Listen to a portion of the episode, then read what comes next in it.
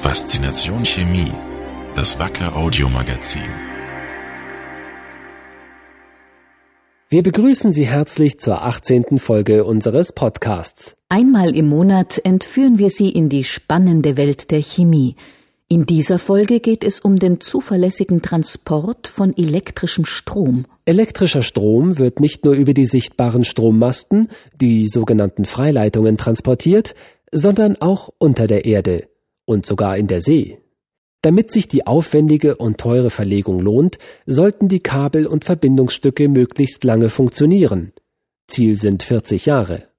Deshalb kommen hochwertige Silikonelastomere aus der Produktreihe PowerSeal von Wacker zum Einsatz. Ein Anwendungsbeispiel ist der erste Offshore-Windpark Deutschlands, Alpha Ventus. Alpha Ventus liegt 45 Kilometer nördlich der niedersächsischen Küste in der Nähe von Borkum. Kein Windpark auf der Welt ist weiter weg von der nächsten Steckdose. Zwölf Windräder leisten bei Alpha Ventus zusammen 60 Megawatt. Das reicht, um 50.000 Haushalte mit Strom zu versorgen. Die 45 Kilometer Entfernung zum Festland müssen mit Unterseekabeln überbrückt werden, die den Strom zu den Verbrauchern bringen. Und hier kommt Wacker ins Spiel. Die eigentliche Stromleitung im Kabel übernimmt natürlich ein Metallkern. Um den Kern herum liegen mehrere Mantelschichten. Anders als man zunächst vielleicht denkt, sind das nicht alles Schichten, die komplett undurchlässig für elektrischen Strom sind. Das ist ja tatsächlich überraschend. Warum ist das denn so? Durch diese Seekabel fließt der Strom nicht mit 230 Volt, wie durch das Kabel zu der Lampe, neben der du gerade sitzt. Diese Kabel arbeiten mit 6000 bis 30.000 Volt. Und so hohe Spannungen stellen ganz andere Anforderungen an das Material des Mantels. Eine einfache Isolierung reicht da nicht mehr aus. Besonders kritisch sind die Anschlussstellen. So ein Kabel ist ja nicht unendlich lang. Man muss die Kabel mit sogenannten Muffen verbinden. Und an den Enden des Kabels braucht man Kabelstecker. Es ist ganz wichtig, dass hier der Kontakt zwischen den verschiedenen Bauteilen immer gleichbleibend und möglichst vollständig ist. Sonst kommt es zu elektrischen Teilentladungen. Die sind nicht nur gefährlich, sondern sie können auch das Material zerstören. Isolierende und leitfähige Schichten müssen also genau auf das Kabel und auf die stromführenden metallischen Leiter abgestimmt werden. Besonders wichtig ist ein gleichmäßiges elektrisches Feld.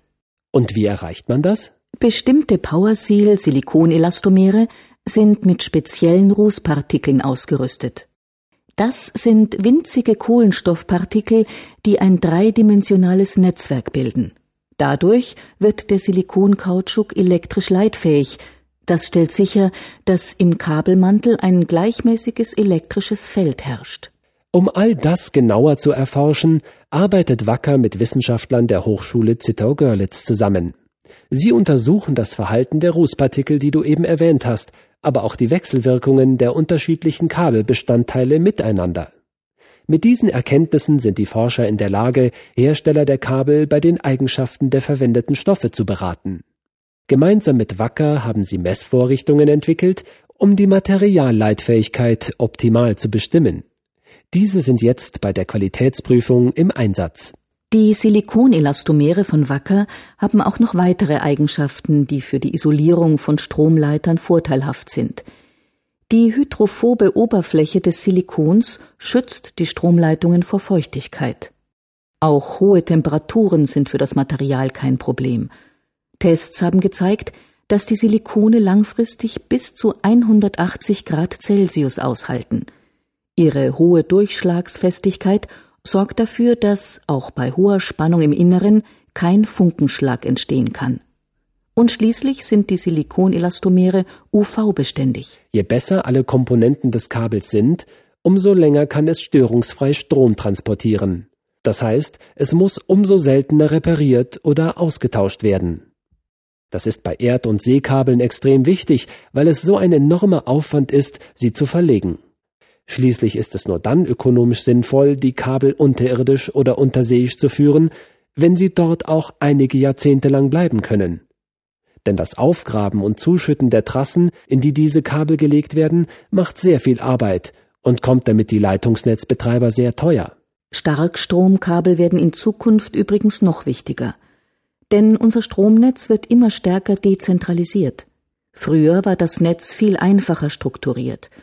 Einige große zentrale Kraftwerke lieferten den Strom über Freileitungen zu den Verteilerstationen. Von dort aus wurden die Haushalte versorgt.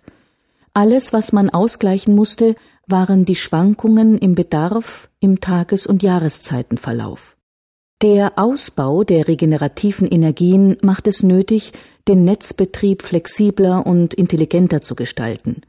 Der Strom kommt aus vielen Quellen, nicht nur aus großen Kraftwerken, sondern auch aus zahlreichen kleinen Photovoltaikanlagen oder Windrädern. Die Energieerzeugung wird dezentraler und sie fluktuiert zeitlich stärker. Denn wenn die Sonne nicht scheint oder Flaute herrscht, wird natürlich auch weniger Strom erzeugt. Der Windpark Alpha Ventus soll dabei helfen, Lösungen für die Zukunft der Energieversorgung zu finden. Er markiert den Start der Offshore-Windenergienutzung in Deutschland. An Land gibt es heute schon mehr als 21.000 Windkraftanlagen bei uns. Sie speisen 25.000 Megawatt ins Stromleitungsnetz ein.